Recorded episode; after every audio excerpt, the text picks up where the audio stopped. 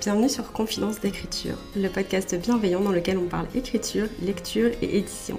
Je suis Morgane du compte Instagram Morgane Auteur, autrice et script doctor, et dans ce podcast, je te partage mes coulisses d'écriture et de publication, mes meilleures lectures, mais aussi mes conseils de professionnels de l'édition et plein d'autres choses encore. Retrouve-moi chaque semaine autour d'une tasse de thé pour discuter d'un nouveau sujet. Bonne écoute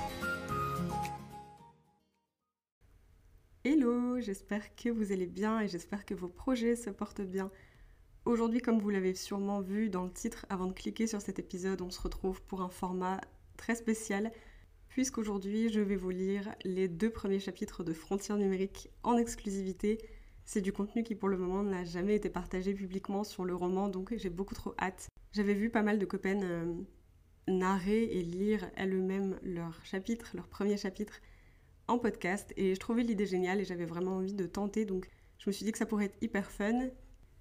Et en plus, si vous restez jusqu'à la fin de cet épisode, je fais une annonce euh, un peu voilà, un peu exclusive aussi, un peu excitante qui concerne les premiers chapitres de Frontières numériques et la lecture potentielle des premiers chapitres de Frontières numériques.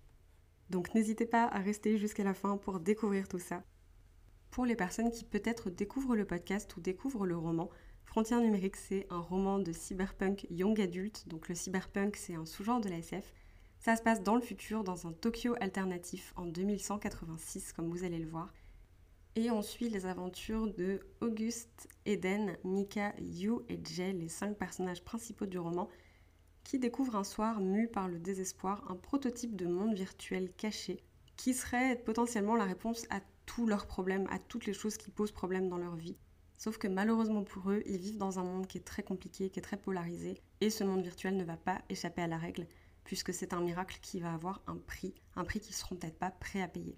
Frontières numériques, c'est un roman queer et handy engagé avec une famille de cœur, un monde virtuel, une course contre la montre et une société inégalitaire à souhait c'est aussi une quête d'acceptation et d'amour de soi qui est une thématique qui est importante pour tous les personnages. Morgane du montage, bonsoir. J'interromps votre programme pour vous dire que je ne l'ai pas précisé pendant que j'étais en train d'enregistrer. Je pense que j'étais beaucoup trop excitée. Mais ce qui va suivre, ce que vous allez entendre, est une version quasi définitive mais pas corrigée du manuscrit actuel. J'envoie le manuscrit en correction à ma correctrice en fin de semaine prochaine. Donc entre ce que vous allez entendre là et la version finale qui sera publiée, il peut y avoir quelques changements, il peut y avoir des corrections que vous allez entendre et qui ont été apportées. Donc pas d'inquiétude là-dessus, c'est une version non définitive pour le moment dans le sens où elle n'a pas encore été corrigée. Voilà, c'est tout, je vous laisse à votre programme. Avant de commencer la lecture, je voudrais vous rappeler de boire un grand verre d'eau. Rester hydraté, c'est super important, vous en avez besoin, votre corps en a besoin et ça vous fera le plus grand bien. Sans plus tarder, du coup, bah, je vous laisse avec la lecture, je vous laisse avec cet épisode un peu spécial. Note de Matsuo, mardi 24 juillet 2170. J'ai trouvé le moyen de défier le temps. Il est l'élément qui nous faisait le plus cruellement défaut, mais désormais il ne me fait plus peur. Nous allons accomplir ce dont l'humanité a toujours rêvé, échapper à la mort. Le projet d'un paradis virtuel est né quelques jours après que Keijo et moi ayons appris la dure nouvelle de sa maladie. Il n'existe pour le moment aucun traitement, mais ni lui ni moi ne désirions le placer en stase pour préserver son corps de l'attente. Cette séparation aurait été définitive, nous n'en avions que trop conscience. Comme une évidence, la solution s'est imposée à moi. Sur le même principe que les modélisateurs, je pourrais non pas recréer la matière, mais la transformer en signaux informatiques. Ainsi numérisé, l'être humain serait ensuite recomposé dans un programme dédié de ma création, là où il ne pourrait subir les effets ni du temps, ni de la maladie. Keijo gagnera ainsi de précieuses années et sera ramené à son corps matériel quand un remède aura été inventé pour guérir le mal qui le ronge. Nous pourrons rester ensemble aussi longtemps que nous le désirons. Il n'est pas un moment où je ne pense pas à ce paradis virtuel, à ce qu'il va nous apporter et à ce que je dois mettre en place pour sauver mon aimé. J'ai commencé mon travail dans le laboratoire sous terre. Le projet prend forme, mais je dois faire vite. Jusqu'à notre numérisation, nous sommes vulnérables. Chapitre 1 Auguste, 2186. Tout ce qui pouvait mal tourner tournait mal. Auguste le savait. Aussi, alors qu'il tentait vainement de trouver le sommeil, ne parvint-il pas à chasser ses angoisses? La douleur dans son épaule n'annonçait rien de bon. Ces derniers temps, son bras mécanique lui posait de plus en plus de problèmes, si bien qu'il lui était devenu impossible de le cacher. À tout instant, il cesserait de fonctionner pour de bon. Auguste ne pouvait s'empêcher de se demander, avec une angoisse teintée de lassitude, si le jour était venu où sa prothèse allait le lâcher et le laisser aussi perdu et dévasté que quand on la lui avait installé, treize ans plus tôt. L'idée de perdre tous ses repères le plongeait dans une peur abyssale. Il n'arriverait pas à fermer l'œil cette nuit encore. Il se redressa sur le matelas et tendit l'oreille. Entre le vrombissement de la climatisation et les cris familiers du casino dans la rue, il entendait Eden se préparer dans l'appartement. Auguste enfila un jogging et une paire de baskets. Guidé par les néons bleus et rouges qui s'invitaient par la fenêtre sale, il enjamba avec expertise les monticules de prototypes, matériaux et outils qui couvraient le sol de sa chambre. Eden était dans le salon, prête à partir. Elle avait déjà passé son sac sur ses épaules, et ses longs cheveux bouclés étaient rassemblés en une queue de cheval. Elle haussa un sourcil quand elle le vit. Tu m'accompagnes À moins que t'aies prévu d'explorer un endroit vraiment craignos, répondit-il. On n'a pas vraiment la même définition de craignos, alors tu te plaindras pas quand on sera sur place. Je ferai le guet. Crois-moi, là où on va, t'auras pas envie de faire le quai. Auguste suivit Eden jusqu'à une station de métro aérienne.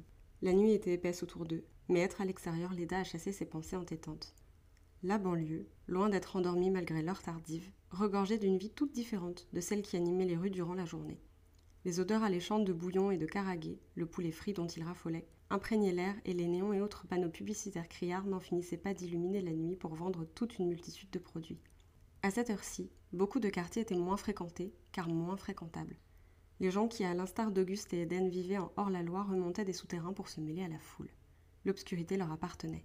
Si cette expédition avait eu lieu en plein jour, eux-mêmes auraient emprunté les sous-sols de la ville plutôt que le métro. Le quai de la station était désert, et l'affichage grésillant indiquait le passage imminent d'un train. On va où exactement? Eden se tourna vers Auguste, et à nouveau, il vit ce petit sourire malicieux sur son visage. Oh, t'attends que je te pose la question depuis qu'on est parti, pas vrai? Ouais. Crache le morceau. On va au laboratoire Matsuo. Elle baissa la voix malgré l'absence d'autres passagers. À l'entente de ce nom, le ventre d'Auguste se contracta et une vague de souvenirs lointains flotta dans son esprit. Son père, en tenue de travail, épuisé et couvert de graisse mécanique. Sa mère, dans un état de fatigue similaire, l'accueillant d'un baiser sur le front. Les cris joyeux, tandis que lui et son frère se chamaillaient pour raconter leur journée.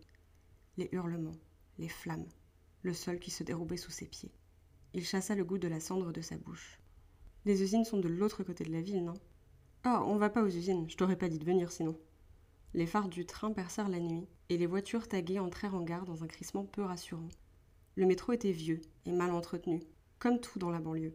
Les sièges qui restaient étaient ternes et éventrés, et les fenêtres étaient si crasseuses que même sans les tags qui les recouvraient, on peinait à voir au travers. Les lumières crues vacillaient sous l'afflux irrégulier d'électricité, et les panneaux publicitaires avaient pour beaucoup rendu l'âme, avec leurs écrans fracturés et leurs câbles arrachés. Seul l'un d'eux affichait vaillamment une annonce désuète. Le portrait d'un jeune homme, barré de la mention Récompense offerte pour toute information. Auguste aurait pu le reconnaître entre mille. C'était Yuichiro Matsuo, l'héritier disparu de l'empire technologique Matsuo. La photo était d'une qualité douteuse, compte tenu du fait qu'elle avait été prise 15 ans auparavant à la disparition du jeune homme. Mais le mécanicien était toujours saisi par le vide qui se lissait dans ses yeux noirs, malgré les fossettes qui encadraient son sourire. À travers ce cliché, Yuichiro était condamné à avoir 24 ans pour toujours. Ça peut pas être une coïncidence, dit Eden. Le laboratoire Matsuo a dû être vidé et pillé un bon nombre de fois. Tu penses trouver quoi là-bas? Pas sûr encore, on verra sur place. Autour d'eux, l'obscurité brillait de mille feux, percée de toutes parts par les lumières et les affichages publicitaires. Au loin, on devinait le mur, sombre et imposant, qui séparait la banlieue de la grande ville depuis les émeutes de 2171. Auguste ne s'en approchait presque jamais. Il n'avait pas besoin du rappel qu'il n'avait ni l'argent pour entrer dans la grande ville, légalement ou non, ni la somme qu'il lui aurait fallu pour profiter des merveilles d'innovation qu'elle avait à offrir à ceux qui pouvaient se le permettre. Entre la douleur dans son bras, la mention des Matsuo et la vision du mur dont ils approchaient, la nuit s'annonçait encore moins paisible qu'il ne l'avait pensé. Prochain arrêt, terminus, annonça la voix désarticulée du train. Il ne se trouvait pas devant le mur, car aucun transport n'était autorisé à s'en approcher. Les lignes aériennes qui, 15 ans plus tôt, joignaient la banlieue et la ville, avaient été sectionnées, coupées en plein vol et laissées à l'abandon. Leurs cadavres étaient visibles dans la nuit. La proximité du mur fit tourner la tête d'Auguste, et il s'efforça de ne pas le regarder. Il était si grand qu'on le devinait au loin où que l'on soit, et s'en approcher lui donnait l'impression que le ciel rétrécissait. Le mécanicien avait du mal avec les choses démesurées. Eden, de son côté, n'avait guère l'air de s'en soucier. Elle le guida dans un labyrinthe de ruelles sombres, entre des bâtiments si rapprochés qu'on n'y voyait sûrement jamais le soleil. Ils grimpèrent par-dessus un vieux fauteuil mité et lomèrent entre les montagnes de détritus qui s'amoncelaient au coin des rues, jusqu'à une porte de service condamnée, rongés par la rouille et les tags, si bien dissimulés dans le paysage qu'ils ne l'auraient pas remarqué si la voleuse ne s'était pas arrêtée. Vu l'endroit où ils se rendaient, il leur serait plus prudent de progresser sous terre. Eden crocheta la serrure et ouvrit la porte qui protesta dans ses gonds. Derrière, il n'y avait que l'obscurité. Elle tâta le sol avec sa bonne jambe et fit un pas dans le noir. Suis-moi et fais attention où tu mets les pieds. Il devrait y avoir un escalier pas loin. Certains passages peu pratiqués pouvaient apporter leur lot de mauvaises surprises, et Auguste espéra que les marches ne s'étaient pas effondrées, ou pire, qu'elles ne céderaient pas sous leur poids. Sitôt le passage fermé derrière eux, la lumière de la torche d'Éden envahit l'espace, aveuglante contre les parois humides. Ils se trouvaient sur le seuil d'un escalier de métal suintant. La voleuse descendit prudemment. La structure, même si elle n'avait pas été entretenue depuis des années, supporta leur présence avec seulement quelques protestations et les conduisit dans un autre tunnel frais et humide. Le bruit des gouttes d'eau qui coulaient des parois pleines de condensation résonnait dans toute la cavité. Par où on passe Sous terre, Auguste n'avait aucun repère. Normalement, à droite. Normalement. Je sais où on va, arrête. Il n'en doutait pas. Elle les guida avec l'assurance de ceux qui ont l'habitude d'arpenter les sous-sols encore plus labyrinthiques que la ville elle-même. Ils quittèrent le chemin terreux et montèrent quelques marches menant à un couloir en béton dans lequel des câbles électriques serpentaient au plafond. Au panneau sorti de secours qui luisait faiblement, ils bifurquèrent. Le tunnel remonta et les mena à une lourde porte rouillée. Sur le côté pendait une chaîne dans un état d'usure identique et un cadenas crocheté poussiéreux. Personne n'avait dû venir ici depuis bien longtemps. A634 indiquait un tag à moitié effacé contre le mur. Le battant protesta quand ils l'ouvrirent, puis Eden s'engouffra dans l'ouverture et ils se retrouvèrent à la surface, ailleurs. Le parc technologique qui abritait le laboratoire Matsuo, ou du moins ce qu'il en restait, était juste à l'extérieur du mur. Les dégâts dans cette zone pendant les émeutes avaient été tels qu'elle avait été coupée de la grande ville sans ménagement lors de la reconfiguration. Ici, aucune lumière, si ce n'est la lueur des éclairages du mur. L'endroit était plongé dans l'obscurité, comme si on l'avait recouvert d'un drap en espérant le faire disparaître. Eden avait coupé sa lampe torche dès qu'ils avaient crevé la surface, mais Auguste s'habitua à la pénombre. Le parc était entouré d'un épais grillage surmonté de barbelés, sur lequel il aperçut un panneau jaune Danger, électricité, qui servait plus de dissuasion que de réel avertissement. L'électricité était déjà plus que fluctuante dans la banlieue, et il doutait que l'endroit soit encore alimenté. Il n'entendait aucun vrombissement qui portait à croire que la clôture était électrifiée. Un épais silence recouvrait tout. Il devait être discret, autant ne pas courir le risque d'attirer l'attention des robots douaniers qui patrouillaient le mur. Auguste remarqua deux tours de guet vides et ne repéra aucune caméra fonctionnelle. La plupart avaient été arrachées, ne laissant que des fils pendant dans le vide. La dualité de la zone le frappa. On s'était donné beaucoup de peine pour empêcher l'accès à cet endroit, mais personne n'avait daigné l'entretenir. Le parc technologique entier tombait en ruine. Un peu glauque, pas vrai souffla Eden. Son regard se promenait sans répit sur les alentours et le sol défoncé pour ne pas surmener sa jambe. Il se trouvait dans une ville fantôme. Quelques rares bâtisses étaient encore debout au milieu des débris, mais il était impossible de savoir ce qu'elles avaient été à l'époque où la zone était en plein essor. Dur d'imaginer que cet endroit ait fait la fierté de quelqu'un, dit Auguste. Avec un peu de chance, on tirera quelque chose du labo. Tu as déjà été? J'ai fait quelques repérages, mais je suis pas entrée. Selon les rumeurs, c'était là que Matsuo avait été tué. Il espérait ne pas en avoir la confirmation en s'y introduisant. Eden s'arrêta soudain et le ventre d'Auguste se serra. Devant eux s'étendait l'ombre menaçante du laboratoire Matsuo. Le bâtiment avait miraculeusement conservé son enseigne, mais le temps avait fait ses ravages et l'avait rendu presque méconnaissable. Pas pour Auguste. La dernière fois qu'il s'était retrouvé face à ce nom, c'était le jour où sa famille était morte. Voilà un peu pour ce premier extrait lu. Je vous avoue que j'étais un peu stressée de l'enregistrer quand même parce que bah, je lis pas souvent à voix haute pour quelqu'un d'autre que moi-même et autant vous dire que quand je commence à lire à voix haute pour, lire, pour corriger Frontières numériques, je commence souvent en parlant et au bout d'un moment, je transitionne et je, lis dans ma tête sans m'en rendre compte. Donc là, c'était intéressant de tenir l'exercice sur le chapitre entier en essayant de faire attention à ma diction, à pas aller trop vite, à marquer quelques intonations de dialogue. Vous avez remarqué, je suis pas forcément la meilleure à ça. Je suis pas lectrice, hein, je suis pas du tout conteuse à l'oral. C'est un travail, hein, c'est un, métier aussi, donc euh, c'est pas le mien. Je pense que vous l'avez entendu. Mais j'avais vraiment envie d'essayer. J'ai déjà lu quelques, enfin j'ai déjà écouté audio lu quelques premiers chapitres de Copen euh, qui ont posté ça sur leur podcast. Et j'avais trouvé ça vachement fun, donc euh, je me suis dit que j'allais tenter aussi moi de, faire quelque chose comme ça. Honnêtement, je suis contente de m'être confrontée à cet exercice. Et j'espère que malgré le fait que je sois pas forcément la plus à l'aise à la lecture à l'oral, j'espère que ça vous a plu.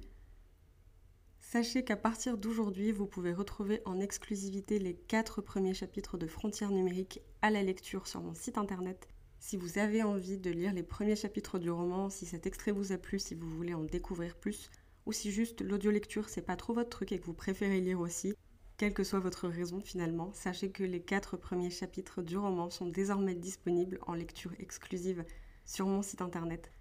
Je vous laisse évidemment le lien d'accès au chapitre dans les notes de l'épisode, mais je vais aussi en parler sur Instagram forcément, donc vous pouvez retrouver le lien pour lire les chapitres dans ma bio. Donc surtout n'hésitez pas à aller jeter un œil si vous voulez un petit sneak peek, un petit teaser, un petit avant-goût avant de commander le roman puisque les précommandes euh, ouvrent très bientôt. Je vous annonce la date très très prochainement sur Instagram, mais j'ai terriblement hâte. La couverture est prête, j'ai plein de choses excitantes à vous annoncer. Je suis en train de travailler sur une nouvelle illustration pour les précommandes. Voilà, il se passe plein de choses, on va annoncer plein de choses sur Instagram dans les jours et les semaines à venir. Donc j'espère que vous serez au rendez-vous si jamais vous avez envie de suivre l'aventure de Frontières numériques et de découvrir le roman et son univers et ses personnages surtout. Voilà un peu tout ce qui se prépare euh, sur les, sur les semaines à venir. En attendant, merci beaucoup d'avoir écouté cet épisode, j'espère qu'il vous aura plu. Et je voulais vous remercier également pour tout l'amour, le soutien et l'intérêt que vous portez à Frontières numériques. Rien ne pourrait me faire plus plaisir. Je suis hyper reconnaissante à toutes les personnes qui viennent me dire qu'elles ont hâte de découvrir Frontières numériques. Merci beaucoup et franchement j'ai hâte que vous l'ayez dans les mains. J'ai hâte qu'on puisse tous l'avoir dans les mains. Ça va être un moment incroyable. Les prochains mois vont être super excitants. Donc euh, voilà, merci beaucoup à vous d'être là. C'est un pur bonheur. Sur ces belles paroles et cette belle vague d'amour, je vous dis à la semaine prochaine et surtout, bonne écriture.